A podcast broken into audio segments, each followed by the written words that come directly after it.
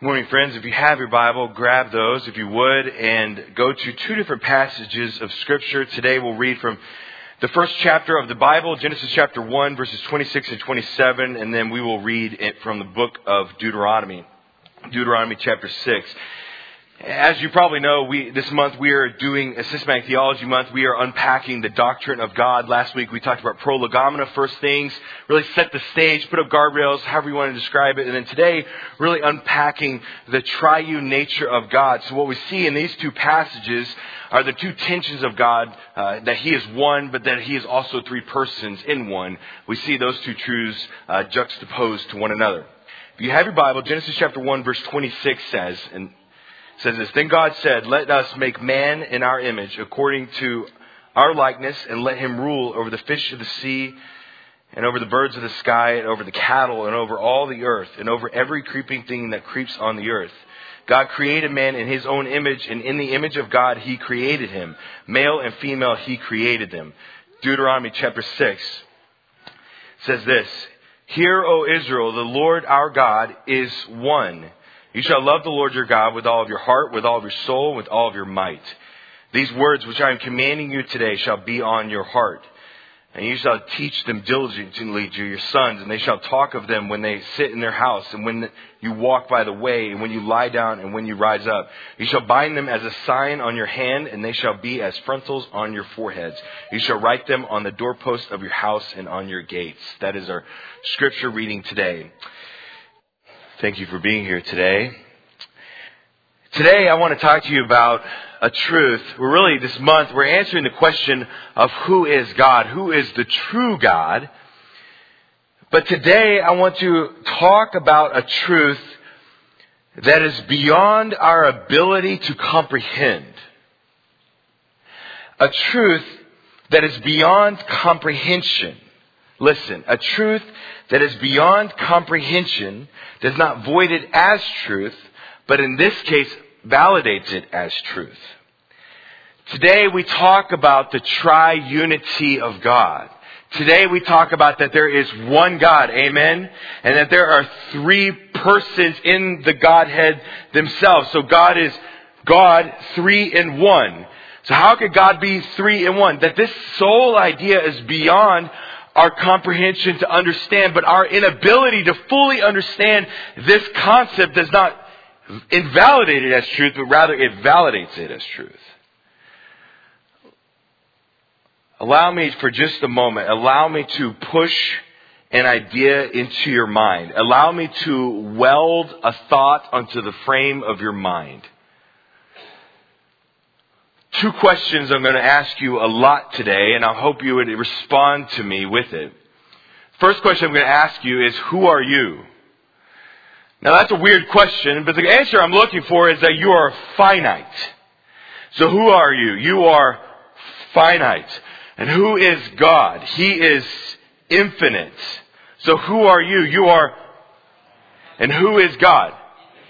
That truth alone will tell you that it's going to be very difficult for us to really understand the full nature of God. But what does it say in John chapter 17 verse 3? It says that this is eternal life that they may know you. That is why God is infinite, that we are meant to know Him, that we have a relational God that we are meant to have a relationship with. And the reason that eternal life will never be boring is because He is infinite and we are finite.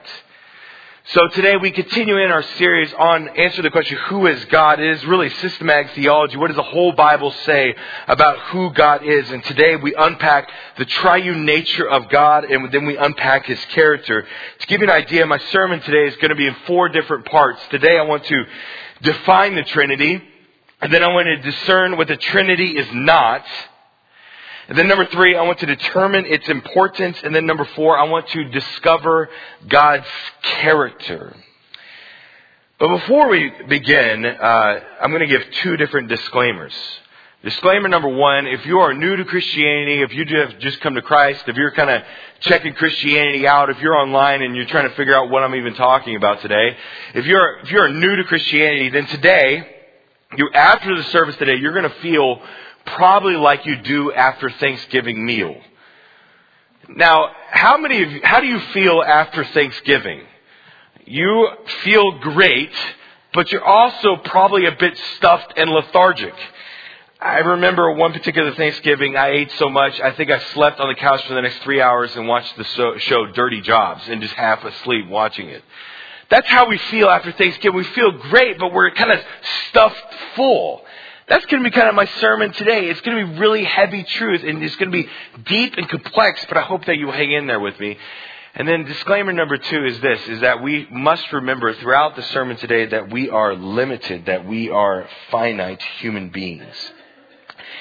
As I mentioned last week, this whole month is dedicated to the idea of theology. Last week was prolegomena. We defined theology, we discerned theology, and then we discovered theology, how God has revealed himself to us. And then today we're unpacking God's triune nature and his character. Next week we're talking about who is the Father and who is the Son. And then the fourth week in February we are unpacking who is the Spirit. The importance of understanding the Trinity can be demonstrated in this right here.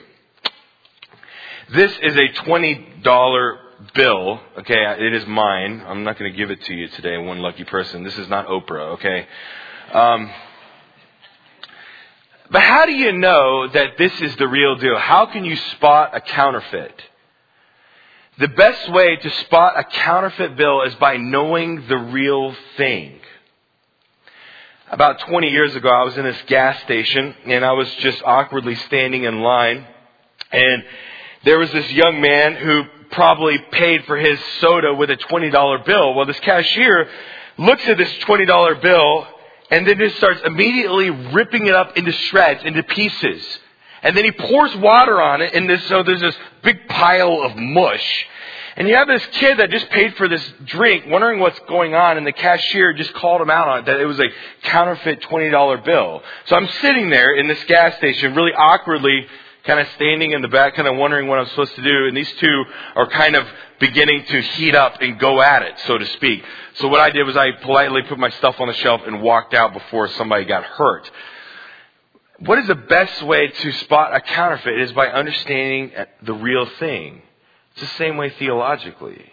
That if you truly understand the very nature and triune nature of God, if you understand who He truly is, then you can spot counterfeit doctrine you can understand what the, what the Trinity is not and what it actually is.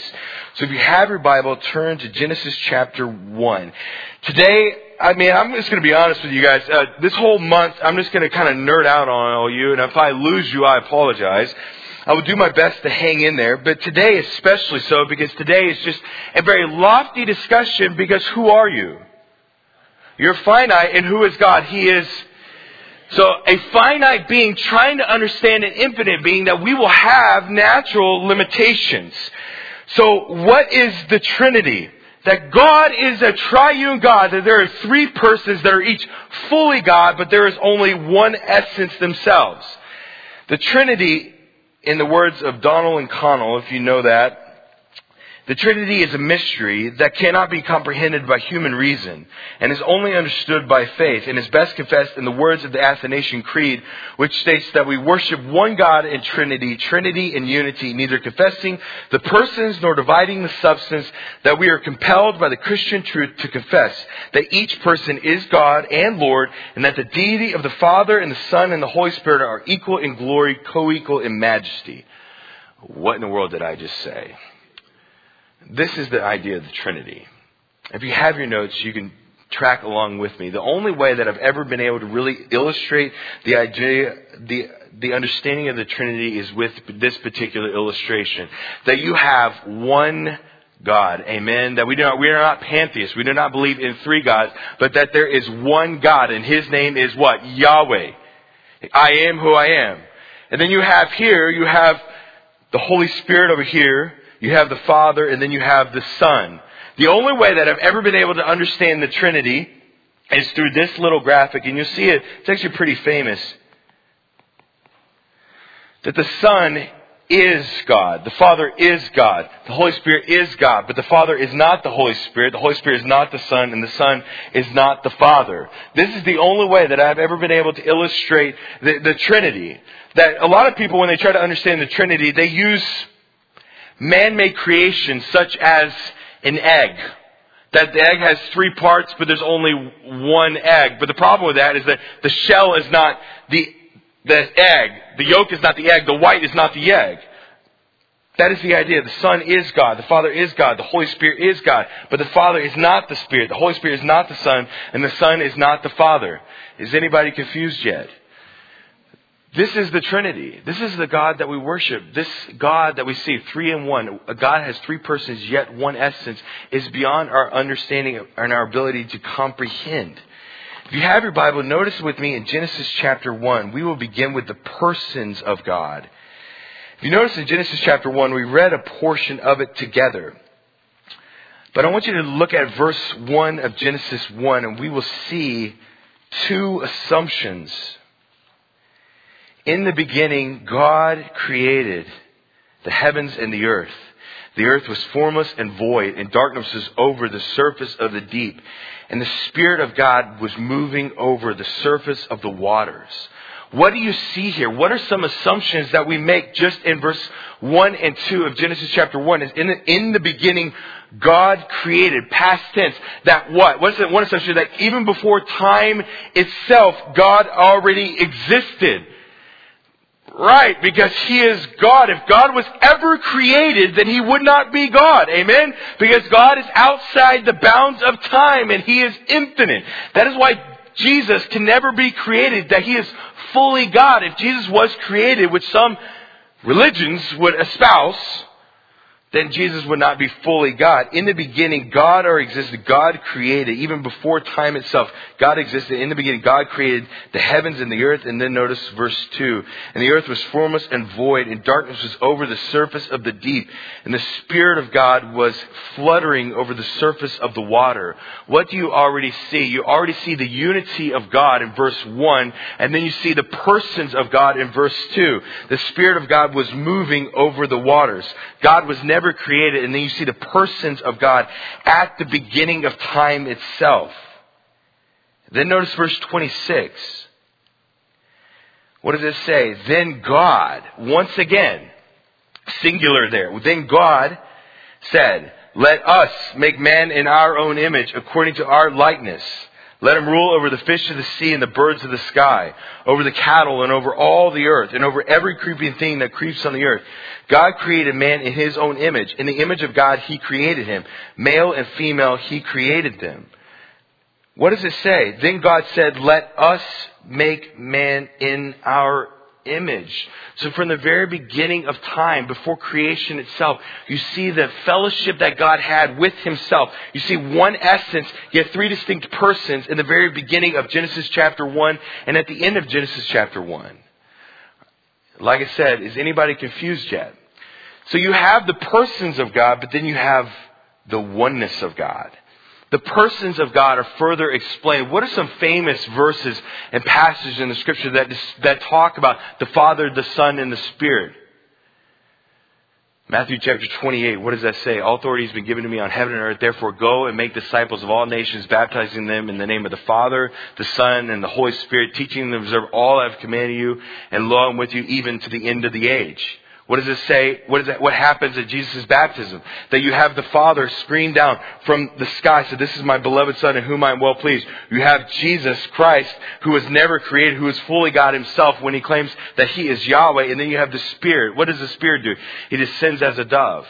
So you see throughout the scripture from the Old Testament all the way to the New Testament, you see the three persons of God, but then you also see the unity of the Godhead.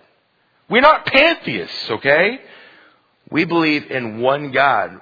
We are monotheistic. We believe in one God that has three different persons, yet one essence. And where is the one essence of God displayed? If you have your Bible, Deuteronomy chapter 6, verses 4, 5, and 6, we read this earlier. If you want to flip there, this is where we see the unity of God. So we see in Genesis 1 the persons of God displayed. But then we see the unity of God in Deuteronomy chapter 6. This is this passage is called the Great Shema. It's a very famous passage passage in Jewish culture. It says this, Oh, hear, O Israel, the Lord our God, and notice all caps Lord, the word Yahweh, the Lord our God, the Lord is one.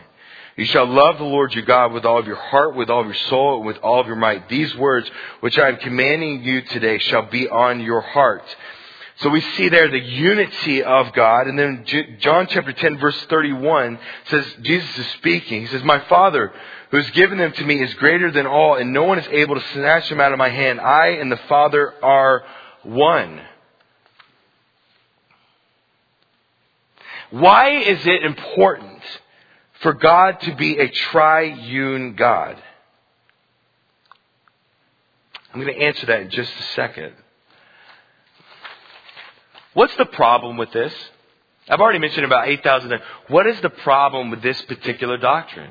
It is truth. Let's just be honest here. That's what the Bible affirms. But what's the problem? Is that we can't fully understand this particular doctrine. It really makes no sense. But think about who you are. Who are you? You are, and who is God? He is, put it this way. This is you. This is your brain. I stole this from a friend of mine this week. He gave me this illustration and I thought it worked for today. This is your brain. This is the size of your mind. Now some of you are probably a little bit bigger than this because we do live in Huntsville, Alabama and you're really smart out in the audience. But this is the size of your brain.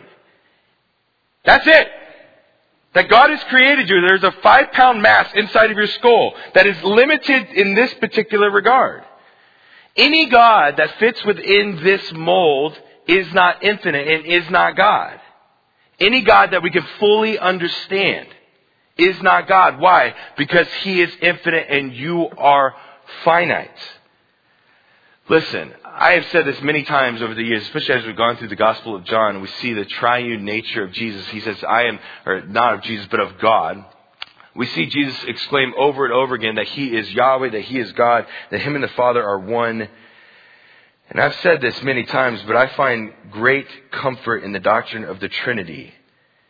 Because if a finite being can fully understand the infinite being, then the infinite being is not infinite and is not God. Let me say that again. Because if a finite being can fully understand an infinite being, then the infinite being is not infinite and is not God. The triune nature of God alone affirms that we serve the one true God.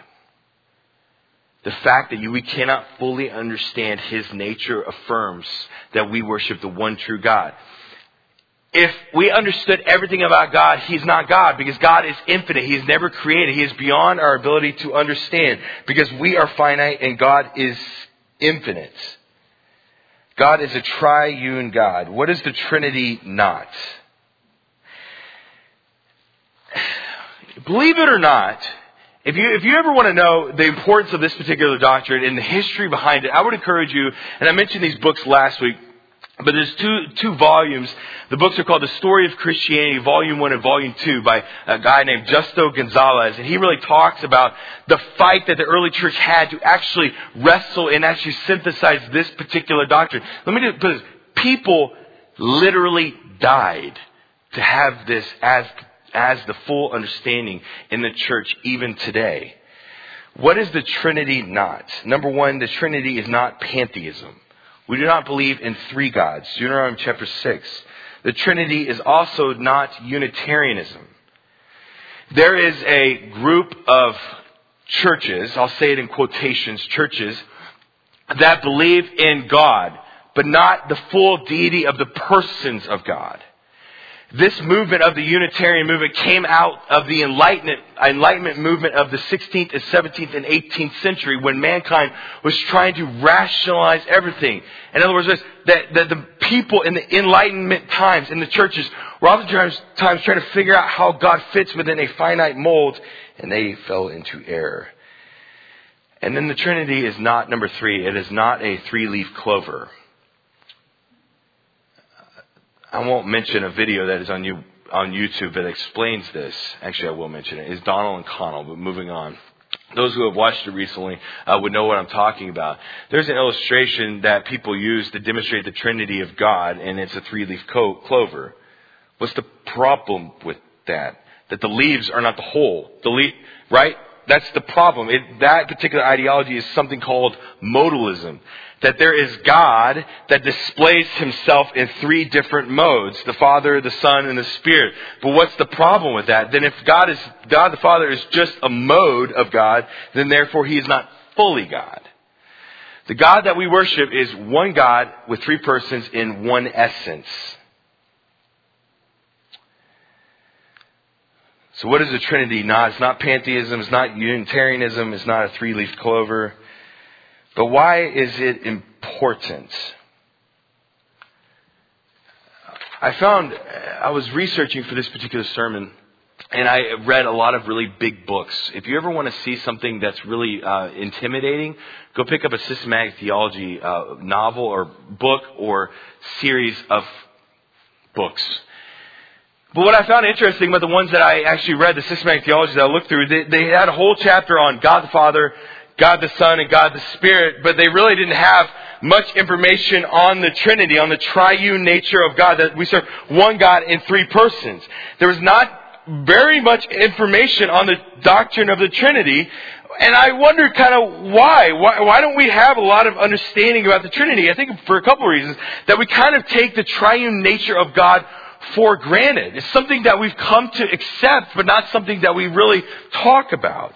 But why is the Trinity important? Number one, I would say that the Bible affirms the Trinity. It is important because the Bible affirms it as important. This is kind of like us saying, um, when I was a kid, my dad used to say, you know, Byron, go clean your room. And then what did I do as a, as a kid? I said, why? And then what did my father say? Because I told you to, right? there is no reason. The Bible affirms that the Trinity is important, therefore it is so. Number two, the, the, Trinity is important because it affirms the message of Jesus. What did, listen, what did Jesus claim to be? He didn't claim to be a prophet or a teacher. He claimed to, to be what? He claimed to be God himself, Yahweh. I am who I am. Number three, the Trinity is important because it distinguishes our God. We understand pantheism, we understand monotheism, but our God is three in one. There are three persons that are each fully God themselves, yet one essence. Our God distinguishes himself. Every other religion, we can understand the concept of God, but the fact that we cannot understand the triune nature of God affirms that this is the one true God and that we serve him. Why else is the Trinity important? Number four, because it provides the framework for the New Testament. That we see the Son, the Spirit, and the Father.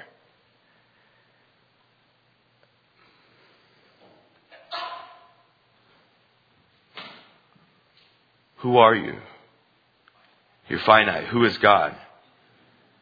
He will never fit within our little framework and our little mold. And that's okay. And that should provide you comfort that the God you serve is the one true God. He is infinite in complete nature, and that you serve Him and you can know Him.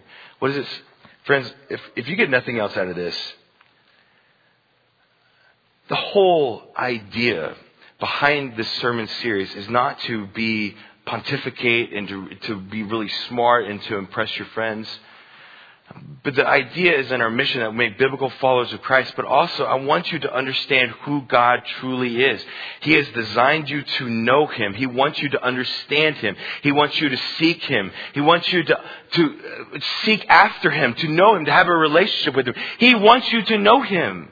What does it say in John chapter 17 verse 3? And that this is eternal life, that they may know you, the one true God And what is his character? We define the Trinity. That he is three in one. That we discern what the Trinity is not. That we determine its importance, the four things that make it important. And then number four, we discover his character. If you have your notes on the back, I'm going to give you 16 characteristics of God. And to be honest with you, this probably should have been a sermon in and of itself. Because I'm about to uh, machine gun you all, not literally. Number one, what is a characteristic of God?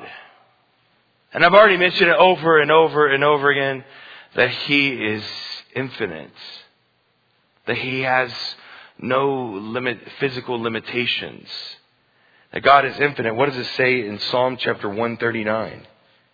Where can I go from your spirit, or where can I flee from your presence? If I ascend to the heaven, behold, you are there. If I make my bed in Sheol, behold, you are there. If I take the wings of the dawn, if I dwell in the remotest part of the sea, even there your hand will lead me, and your right hand will lay hold of me. God is infinite. Number two, that God is sovereign. He is in control. We live in a time that seems out of control. Can I get an amen? It's weird out there, right? I mean, it's just, the last two years has really uncovered the weirdness of the world, right? It's like every day I wake up and I discover how strange it really is. But guess what? God is sovereign. He is in control, even though our world seems to be completely and totally out of control. What does it say in Job 42 verse 2? I know that you can do all things and that no purpose of yours can be thwarted. Number three, God is immutable. Now what in the world does that mean? That God does not change. He is the same yesterday, today, and tomorrow. Malachi chapter 3 verse 6, For I, the Lord, do not change. Therefore you, O sons of Jacob, are not consumed. Number four, God is self-sufficient. He is self-sufficient. He has no needs. He doesn't need to eat. He doesn't need to drink. He is self-sufficient. John chapter 5 verse 26. For just as the Father has life in himself, even so he gave to the Son of Man also to have life in himself.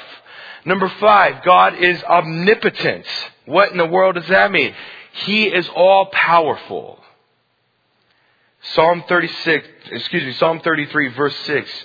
By the word of the Lord the heavens were made and by the breath of his mouth all their host.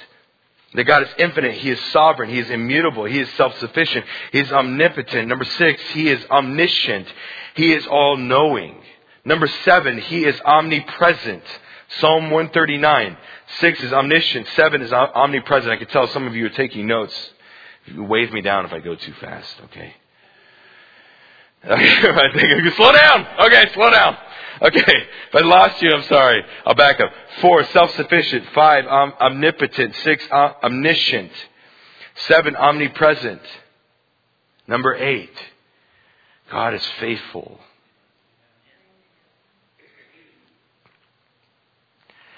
That all of the promises that God has made to you will come to pass. That all of the promises that God has made to you will come to pass. That when you open your Bible and you come to chapters like Romans chapter 8, it talks about the inseparable love of God. We know that God is faithful. That in that moment, as we read Romans chapter 8 and far more promises that He has given us, we know that all of those promises will come to pass. That God is faithful. Deuteronomy 7 verse 9 demonstrates this. Know therefore that the Lord your God, He is God, the faithful God, who keeps His covenant and His loving kindness to a thousand generations with those who love Him and keep His commandments. Number nine, God is good. God is good. Another way to say it is that He is righteous. He is pure. That there is no impurity in Him. There is no darkness in Him. There is no sin in Him. But that He is completely and totally good and righteous. Psalm 34 verse 8. Oh, taste and see that the Lord is good. How blessed is he who then takes refuge in him. Number 10, God is love. This is the one we all know. We like this one. We don't like the, like number 12, but we like the love part. And he is. 1 John 4, 8, and 9. 7, 8, 9. Beloved, let us love one another for love is God. What is our motivation to love one another? It's Him, His love for us, and that He is love Himself.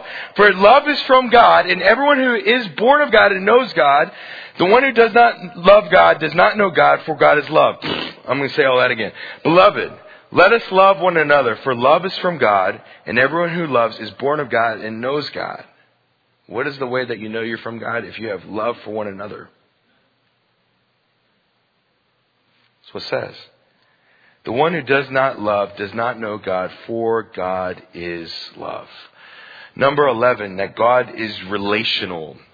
God is relational.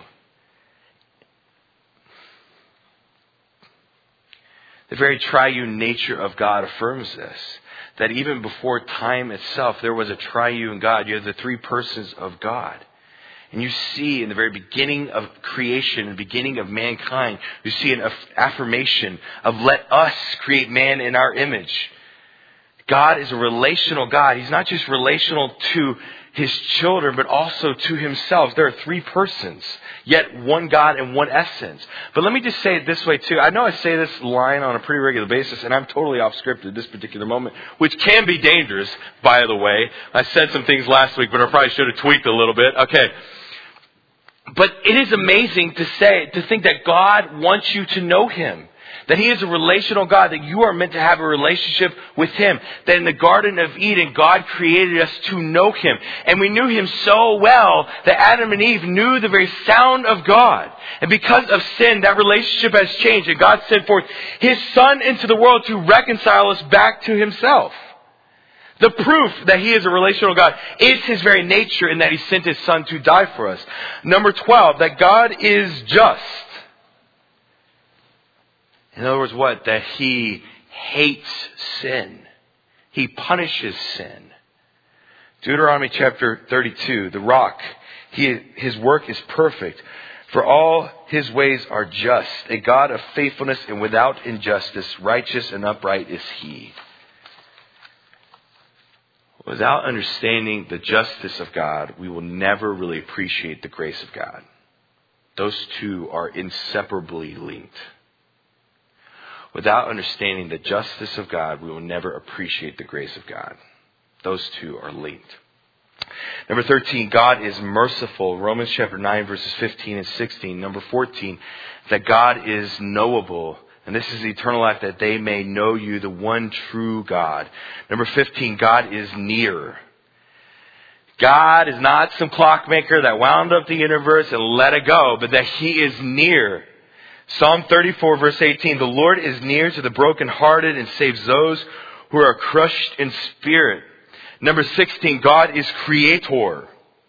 He is maker of heaven and earth. He is creator of all things. Number 17, God is holy. He is set apart. Who is God? I'm going to give you a definition that is so limited. It cannot fully comprehend the God that is true. But I'm going to give you a definition nonetheless. God is triune, infinite in nature, holy in essence, relational in pursuit, noble and near to all who seek him. Let me say that again. Who is God? God is triune. He is infinite in nature, holy in essence, relational in pursuit, knowable and near to all who seek him. I'm going to say it one more time if you're trying to write it down. Who is God? He is triune, infinite in nature, holy in essence, relational in his pursuit, knowable and near to all those who seek him.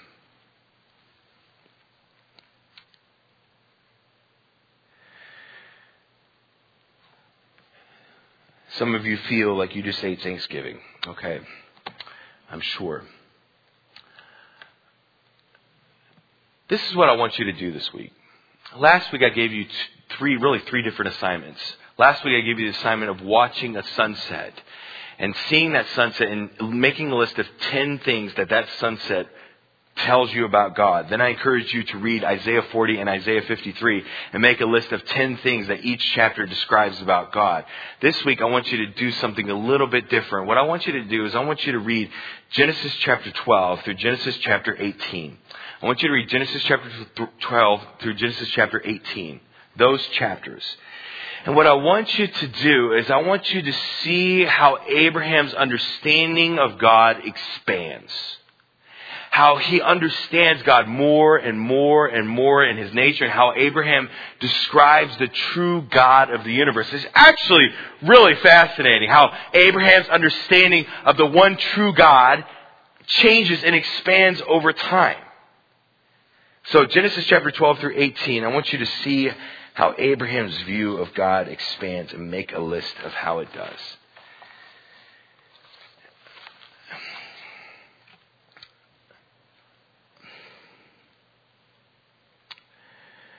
I always share the gospel at the end of my sermons, and I will do so. You know, I, I don't my intention when I preach is not to be over people's head and it's not to be mean or to convict. It is to convict you. Yes, it is actually. Um, okay. But to pick on you. But those that are here today that aren't sure where they are with Jesus, those who haven't believed in his son, those who are unsure of where they are with God. If, if God seems distant and you are seeking to know Him, then God is relational. He desires for you to believe in Him. This is eternal life that they may know you, the one true God. And that Jesus Christ came and He died for our sins. Amen. He paid our, for our sins in full so that we could have eternal life and reconciliation to God. That if you would believe in the Son, that you would have eternal life.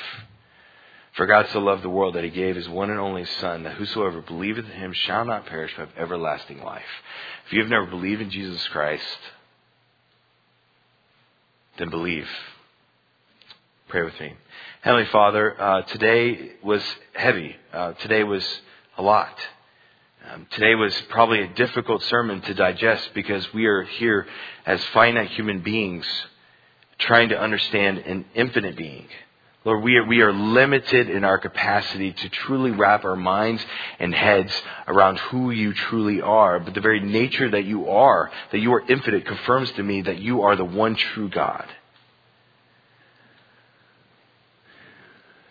Lord, we are servants of you. We thank you for how you have died for our sins to reconcile us to God. We thank you that you are relational that you have given us grace and you have displayed your love on the cross. But God demonstrates his love for us now while we were yet sinners, Christ died for us. Lord, we lift up today. I pray for those that do not know you as Savior, that they would trust in you, that they would believe. And Lord, I pray for us as Christians that we would know doctrine, know the truth, so that we could spot what it is not. We thank you for today. Thank you for this church. We lift it up to you in Jesus' name. Amen.